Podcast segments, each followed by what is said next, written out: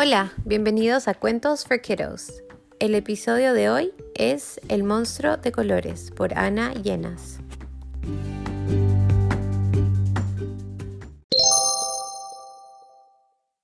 El monstruo de colores se ha levantado raro, confuso, aturdido. No sabe muy bien qué le pasa. Ah, te has hecho un lío con las emociones y así, todas revueltas, no funcionan bien. Tendrías que separarlas y colocarlas cada una en su bote. Si quieres, te ayudo a poner orden. El amarillo es para la alegría que es contagiosa, brilla como el sol y parpadea como las estrellas. El azul es para la tristeza, que siempre está echando de menos algo.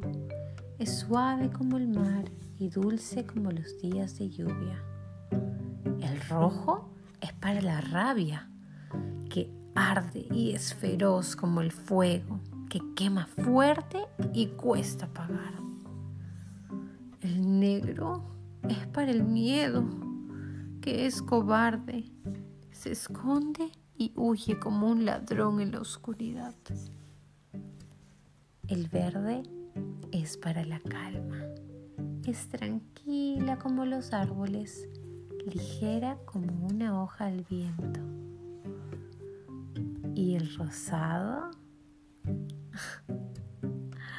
¿Para qué podría ser el rosado? Ahora se puede saber qué te pasa. Es para el amor.